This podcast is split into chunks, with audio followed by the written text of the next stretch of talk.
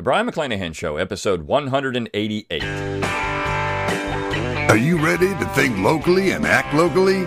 Welcome to the Brion McClanahan Show. Welcome back to the Brion McClanahan Show. Glad to have you back on the program. Glad to be here. Before we get started, don't forget to follow me on Twitter at Brion McClanahan, like my Facebook page at Brion McClanahan, and of course, subscribe to my YouTube page at Brion McClanahan. Also, you can support the Brion McClanahan Show by going to redbubble.com. Get all your Brion McClanahan Show gear with my new logo on it. I guess it's not really that new anymore. We've had it for about a year now. So get out there and get that logo, get that gear. You can get it on a shirt, uh, towels, all kinds, of stationery, all kinds of cool stuff. So uh, go to redbubble.com, do a search for my name, or you can go to uh, my page, brionmcclanahan.com. That's B R I O N mcclanahan.com. And at the top of the page, you'll see a way to get that gear. Um, you can actually, I think it's in the middle of the page. Also, while you're at brionmcclanahan.com, give me an email address and I'll give you a free ebook, Forgotten Founders, and a free audiobook read by yours truly. So you're going to want those things. Uh, great stuff there. And uh, uh, you can support the Brion McClanahan Show that way. Now I'm back to twice a week. This is the second episode of the Brion McClanahan Show for this week. So I'm really excited to be doing two a week again. It's been a while and uh, had to get back into it, but here we are. So you've gotten double Brion McClanahan Show. And also, if you want to get me three times a week on a podcast, you can also uh, go out and subscribe to the Abbeville Institute podcast that I do every week with that. And all those podcasts, if you do like this show, uh, please do share it around on social media, but also leave a good review on iTunes. The more reviews, the better. Uh, we can bump it up the charts, get more people listening to the show, and uh, that would also help the show as well. Okay.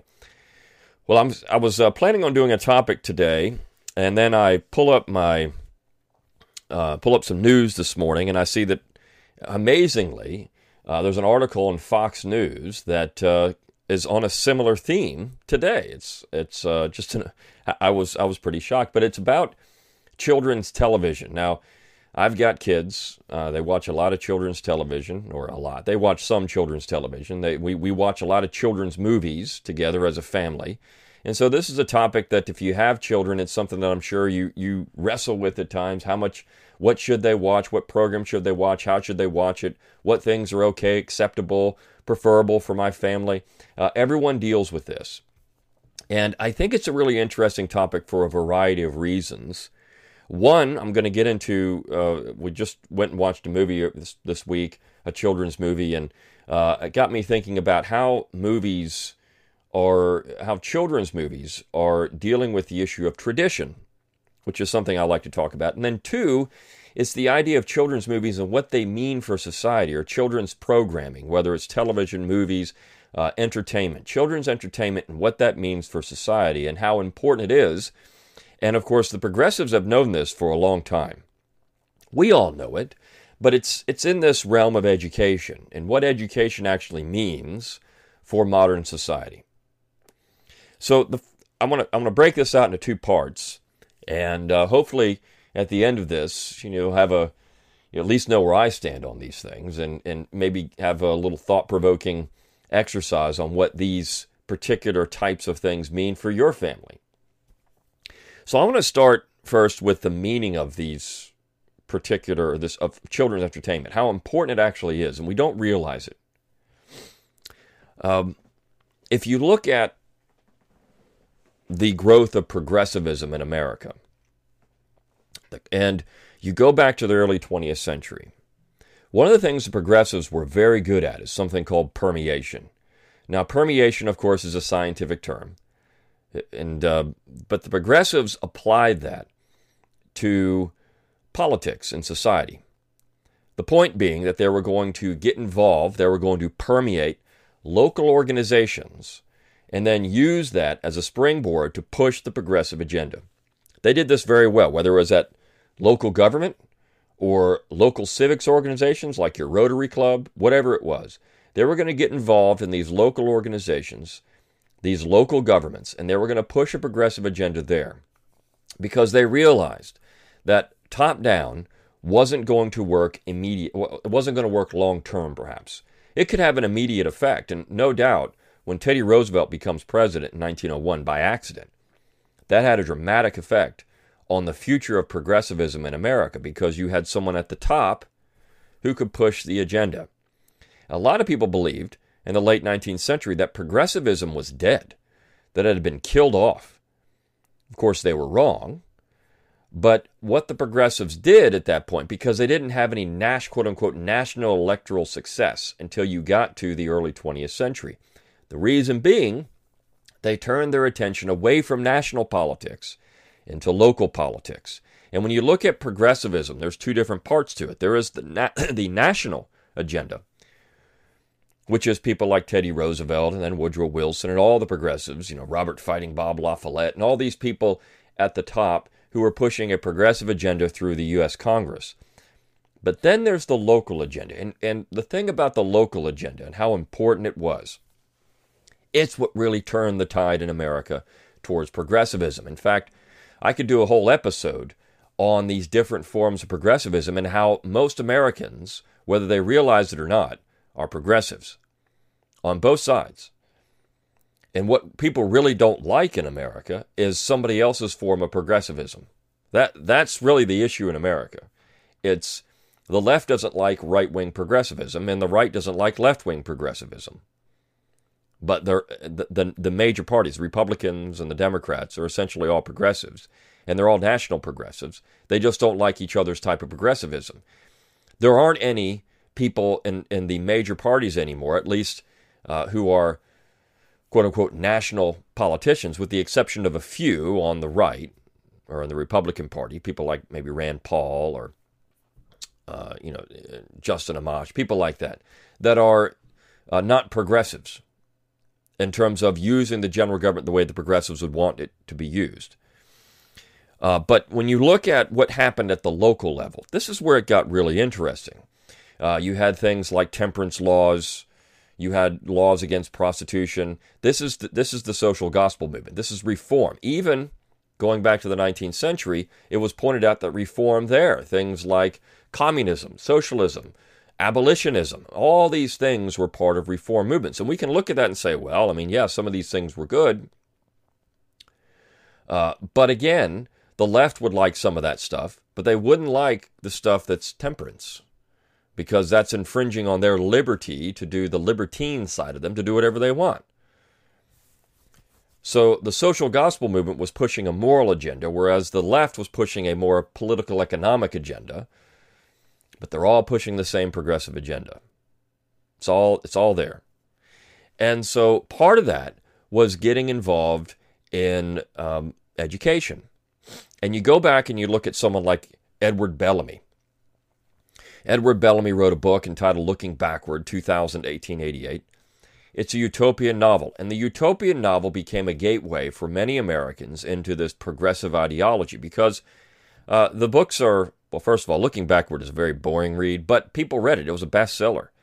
And they thought, wow, wouldn't it be great if we just had these wonderful th- things that, that the Bellamy talks about in this book. You know, we didn't have any currency anymore, so everyone made the same. There wasn't any class conflict and social strife, all this stuff. And in fact, Bellamy was a genius because he didn't call it communism, which is essentially what it was. He called it nationalism.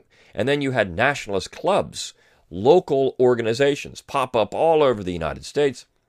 And these nationalist clubs, the idea was to somehow push this agenda in your local community to become a, pro- a progressive conduit, so to speak. And then you had his cousin, Francis Bellamy, who authored the Pledge of Allegiance. And this is where you get into children. The Pledge of Allegiance was designed to get children thinking in a certain direction that we have one nation, indivisible, with liberty and justice for all. And uh, that particular idea came out of, was born out of the fact that even 30 years after the, the, war, the, the war for Southern independence was over, uh, you, you had Americans now believing, not believing that, that message, that to the progressives was the important thing that came out of that war, that we had one nation, indivisible, one nation, meaning one people, indivisible, with liberty and justice for all. And when you, when you say those words over and over and over again, Again, that's the gateway to progressivism. Because everything is, we're one nation, we have one government. one national government. It does everything. It's indivisible. The states don't matter. Now, to the progressives, they understood the state and local governments did matter because they were working within those things to get things like zoning ordinances, uh, you know, even uh, changing some of the traditional laws at the state level. For example, women's suffrage uh, was affected at the state level first. They went after that first because they realized that they could get that done there, and then, of course, they went to the 19th Amendment. That's just one example of progressivism. And we can I mean, it's not passing a judgment on these things. It's just saying this is how it happened. But they did want people to believe that the central government became the be all end all of everything. And then the terms liberty and justice for all. Well, that last line, uh, last word, justice, what does that actually mean? Is justice equality? Is justice social justice? How do we measure justice? How do we measure liberty? Is liberty a libertine idea? Or is liberty the idea that you need to be able to hold property the way you see fit? I mean, how do you do these? How, how, how do you measure liberty? I've done a whole podcast on different versions of American liberty. Is it the liberty of the individual or the liberty of the community? Which one is more important? To people like Bellamy, who were essentially New Englanders, uh, the Bellamy family, it would be the liberty of the community. More important, it's more important than the liberty of the individual because that is the culture in which they were reared. So, when you start getting young minds of mush invested in an idea, and that idea is liberty and justice for all, one nation indivisible, the power of entertainment in the media becomes so important. And one thing, a lot of people, you know, listen to this podcast, and I know a lot of people, they mean well. They, they want to do well. And um, there is no panacea for anything. There, there, you know, for, for education. But one of the things we do, oftentimes in America, most families do, is they send their they really want to do well for their children and they're, they're good meaning people and then they send their kids off to the to the government schools or even to the private schools and you're sending your kids off into an area that you really don't know who the teachers are what they're going to get there what they're going to be influenced by the people that are influencing them when you go back and look at the british cultures that were dominant in america the two in the north, in particular, but even in the South, um, where you had very tight knit communities, you knew who the teachers were because these people weren't outsiders. They shared your same values. Quakers, for example, were only taught by Quakers, Puritans by Puritans. Um, you knew who these people were. And so when you sent your kids off to school, they were going to get the same type of values in that educational institution that you enforced at home. It was no different. Same thing in the Celtic communities, which were very tight knit communities, even Cavalier society. The people knew each other. All the teachers were vetted. And they weren't vetted by some outsiders who came in and got hired in a job, and then you didn't know who these people were, and then they hired people that you don't know, and on down the line. Now, to this day, in your local schools, oftentimes people still live in the same community, so you might know these people, and they maybe they maybe you went to school with them. I mean, there could be there there still is some of that in your local school. But you're seeing less and less of it because people move around and uh, they get hired at a school over here or over there, or they move to this state to go work there because they want to be hired into that school district, whatever the case may be. And so you don't uh, always know who the people are that are being hired, hired into your school. You don't know the values, you don't know their, their, their customs or traditions. And the public school teaches anything it wants to teach. It's an agent of the state. And same thing with the private school. If they get if they get federal funds, they have to follow certain rules and regulations. So you don't always know what your kids are going to get. The only way to stop that, of course, is to homeschool, and, and um, you can do that because you have complete control over what environment your children are in. Uh, without question, you have complete control over that. But even in that, if you don't, if you want your kids to be, you know, in the world but not of the world, uh, you, they still have to be exposed to certain things at times, and uh, part of that is entertainment. And so when you look at entertainment and you look at children's entertainment, and you go back, uh, go back to the 19 early. Well, I, I, just read an article about this. This is why I'm going to bring this up. But uh, it was on Fox News. I mentioned this, and you have Kristen Bell and Keira Knightley saying, "I don't let my kids watch uh, Snow White. I don't let my kids watch The Little Mermaid." And uh, the reason being is because they think that it's too uh, male dominated. You know, there's no consent. The prince just kisses the princess without any consent. and who eats an apple from a stranger, and why would a woman give up her voice for a man? I mean, it's very, they're they're taking a very feminist slant to these uh, particular movies, um, and so you have this idea that this entertainment, and of course, Snow White, 1938, uh, Little Mermaid is the uh, what early 90s, 1991. Uh, so you have these these films, and Snow White, of course, is uh, a traditional type movie. It's a traditional Disney movie when Disney was very traditional in some ways. Of course, Walt Disney was a communist, and um, his he had a very leftist agenda oftentimes. But you go back to some early Disney films. You look at Song of the South, for example, which is now banned. That's the Uncle Remus stories. But Song of the South had a very traditionalist message. You go back and look at some early cartoons, even Bugs Bunny, and uh, you know you had uh, Bugs Bunny and the way the war was portrayed in some of the Bugs Bunny shorts, which are not available anymore. The Roadrunner uh, film, uh, you know, shorts. These are all funny, but they're very traditional. Uh, now, I, I, look at. I, I, will say that um, you know I do have some issues with some of these Disney films for other reasons, uh, but um, the, the the fact is, entertainment does matter. What your children watch on television, what they get on the small screen or the big screen, does matter.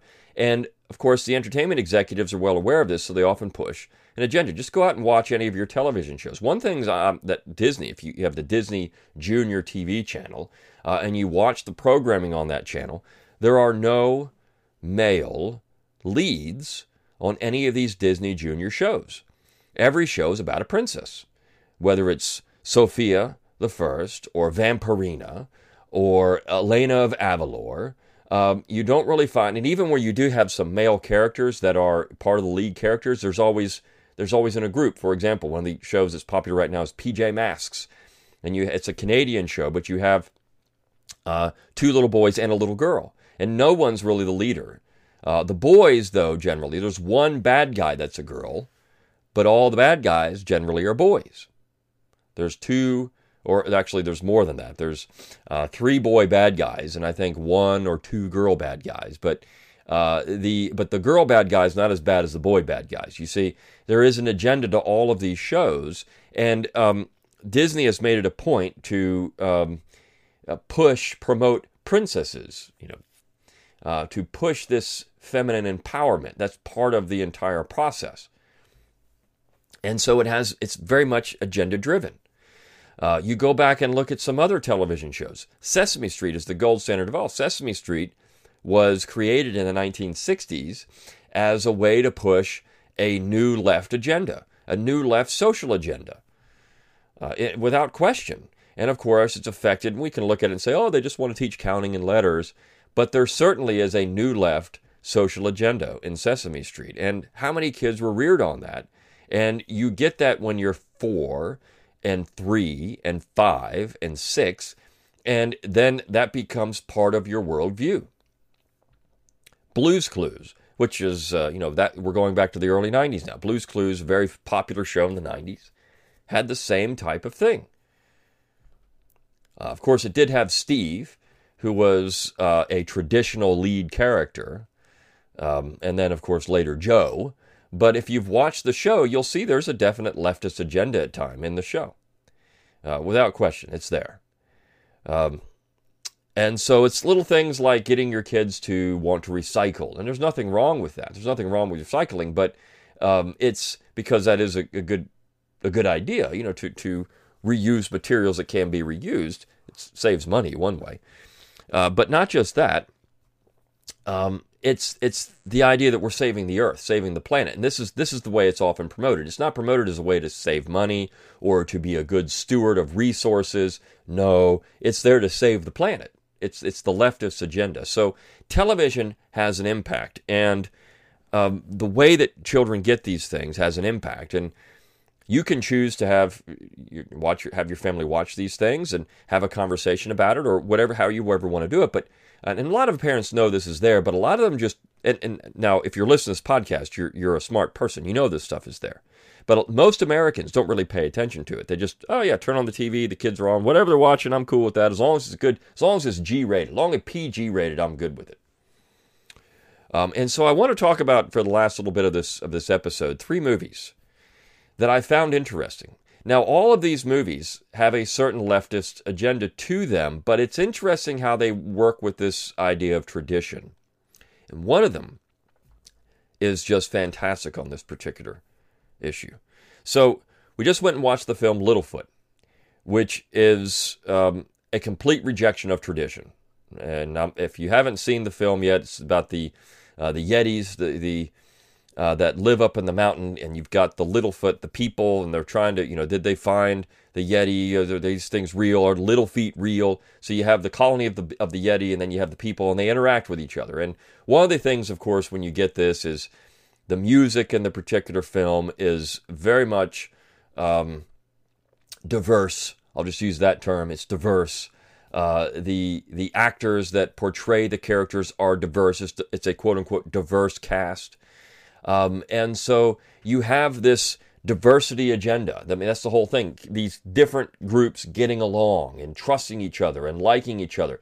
Uh, and so, you know, these these people are bad, these people are good, but now we, we realize they're all just good. And so it has, uh, when you look at uh, some of the current political uh, you know, political issues in America. One of the things, of course, is immigration and uh, groups, different groups working together and coming all together as one. We're all just one big happy family in reality.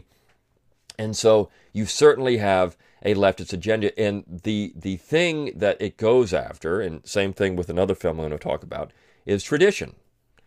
At one time, the Yeti tried to work with the little feet, but they were attacked, and so they went and retreated up to their mountain, and they didn't come down. And the man that knows this is what they call the, uh, I think, the stone keeper.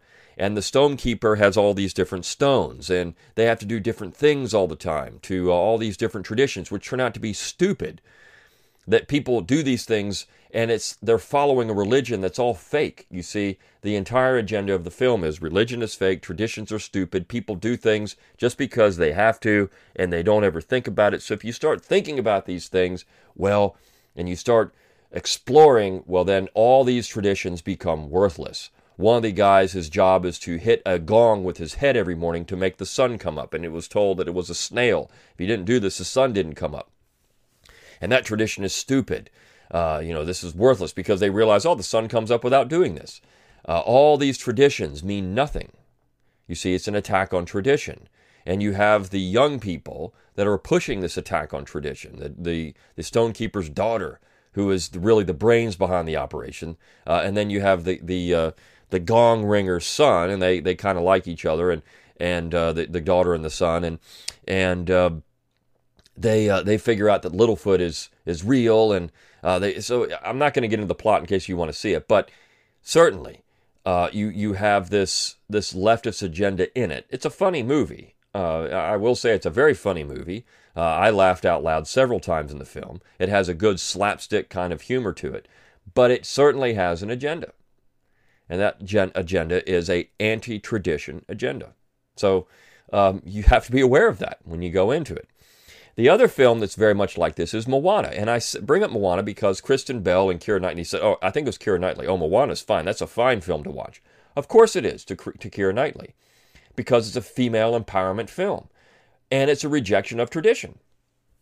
Now, you could say in both Littlefoot and Moana, similar theme, they go back to what they used to do. The Littlefoot and the, and the Yeti start to work together, and it's okay. Uh, in Moana, Moana figures out that all these traditions, and if you listen to the songs of Moana, I've had to listen to them a million times.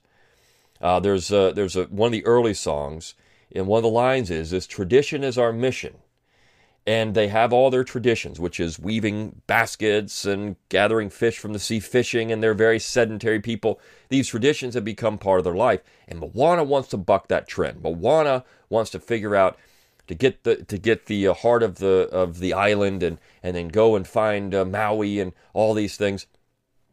And so uh, she figures out that they used to be explorers, and the king of the island wants to burn the ships because he realizes this is bad. But Moana figures out that all the things that are happening with her grandmother's help, they have to go and save the island and get the stone back. And uh, but it's a, the the idea is to reject tradition, not listen to what your parents say. Your father says something, you don't listen to it. You do whatever you want. It's female empowerment, but it's also rejection of tradition. And so they figure out at the end of the day, Moana was right. They need to be out there on the sea again and uh, sailing the sea. Forget about staying home and being home folk and farmers and fishermen. No, it's more important to be explorers and go around and uh, find new islands and all these type of things. Adventure, which is a, I mean, it's fun. Adventure's fun, and so the movie's fun. The music's fun. It is a fun. There's a lot of funny parts with Maui, uh, but it is a certain leftist agenda. It's there. It's anti-tradition. So you have Littlefoot, which is anti-tradition. You have Moana, which is anti-tradition, and then you have a movie which I find to be one of the most interesting films I've seen in a long time as far as a, an animated film, and it's Coco. Now, when I first saw the previews for Coco, I didn't think Coco looked that. Int- it looked okay, uh, but the film is fantastic on this issue of tradition. Now, a lot of people uh, may look at it and say, well, it's, it's also diversity. Of course, Moana's that. You have uh, Islanders, Pacific Islanders. It's a, it's a diversity type film. Coco's that too because you have uh, a, a, setting in Mexico. And so, of course, the agenda there is a diversity type agenda. But the way they do it, you don't really get that feel for it. What you get is a pro tradition, pro male lead character film. Uh, it, it was amazing when I watched this film and, and going through it and thought, wow, they were actually allowed to do this. Primarily because it was taking place in a Hispanic country. And so it's okay to be traditional if you're anything but European. Uh, to have Western civilization as tr- the tradition, that's no good. But um, certainly it's okay to be traditional anything else. I love this film for the for the fact that it actually promotes tradition. Um, and it's a wonderful film. Uh, Coco is just such a great film um, when it comes down to this particular issue.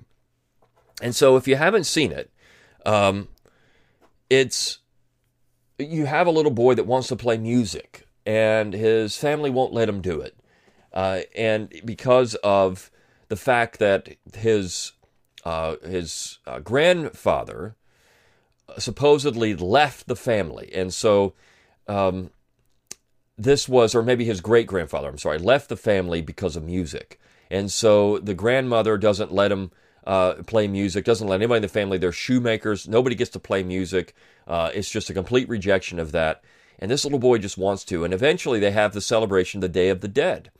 And this little boy gets transported to the other side. And he thought this was all just a bunch of hogwash, hooky stuff. There aren't really, the dead aren't really around us. So it has an element of faith to it, which is amazing because he realizes, hey, this stuff is real. And when he goes to the other side and he finds the, the way that it works is you have to be remembered to exist on the other side. Somebody has to remember you. So the Day of the Dead, the idea is remember your ancestors, and uh, that way you exist on the other side. You don't float off into nothingness. As long as you're remembered on the one side, you'll be remembered on the other side and you'll exist. And he finds this character that's quickly fading away. And it ends up uh, being a very important person in his life. And that it's it's an amazing look at family and tradition. I found it to be just a fascinating movie because these traditions and this little boy becomes so interested in the traditions. He finds out that his family is actually a musical family and very important musical family and tradition becomes essential in his life. It's important to hold on to the traditions. It's important to, to remember your family members, to remember them and honor your family members, to honor your family. Now, think about that. With the rejection of the nuclear family in modern society, this is a complete acceptance and celebration of the nuclear family and to honor and cherish the family. It's an amazing movie for that. And of course, the color and all the stuff. I mean, the, the kids are going to love it if you haven't seen it because of all the color that goes into it. It's, it's an amazing experience in that way, too. Visually, it's just a fascinating film. But because of this emphasis on tradition, I loved the film. It was so good. And I walked away from that film thinking, yeah, I mean, it would be great if every children's animation film could be like this. That the important thing is to hold on to your family. Family matters. Family matters. Um, and family is the essence of community. And remember and respect your ancestors. Respect them. That was important. Respect them. And so, and, and respect traditions, respect ancestral customs. Do these things because they're important in life. And so I love that movie Coco for that. I mean, it was just amazing in that particular way. And uh, I think that if you haven't seen Coco, you should go watch it. The other ones are funny too. I mean, Moana's funny and Littlefoot's funny, but you have to understand the agendas there. Um, and so, you know, that's that's part of it. And uh, I, I, think that if we could do anything, and people ask, you know, what can you do in the liberty movement or the conservative movement, whatever you are, wherever your political slant is, against the progressives, what can you do there? One thing we ignore all the time is children. You gotta you gotta get your children believing in something in that way. And now you have your own family, and of course you have this is think locally, act locally to its T. You you can do the to the T. You can influence your own family, but if you want to do something else, go out and get involved in your local school board. If you still want to be involved in the schools, and I mean that's great. Uh, you know, get out involved in your local civics organizations, but also get involved with children because if you can have a positive image of libertarian or conservative, or you have a positive image with those things, tradition, if you're a traditionalist, have a positive image on tradition. It is going to go a long way in beating back progressivism. Tradition is often the enemy of anything to the progressives. Tradition is the enemy. So if you can somehow promote a positive image of tradition, that is going to knock them down. Uh, why tradition matters. For so many reasons, it matters. But if you can promote a positive image of tradition, that is going to help stem the tide of progressivism. And the way you do it is with kids.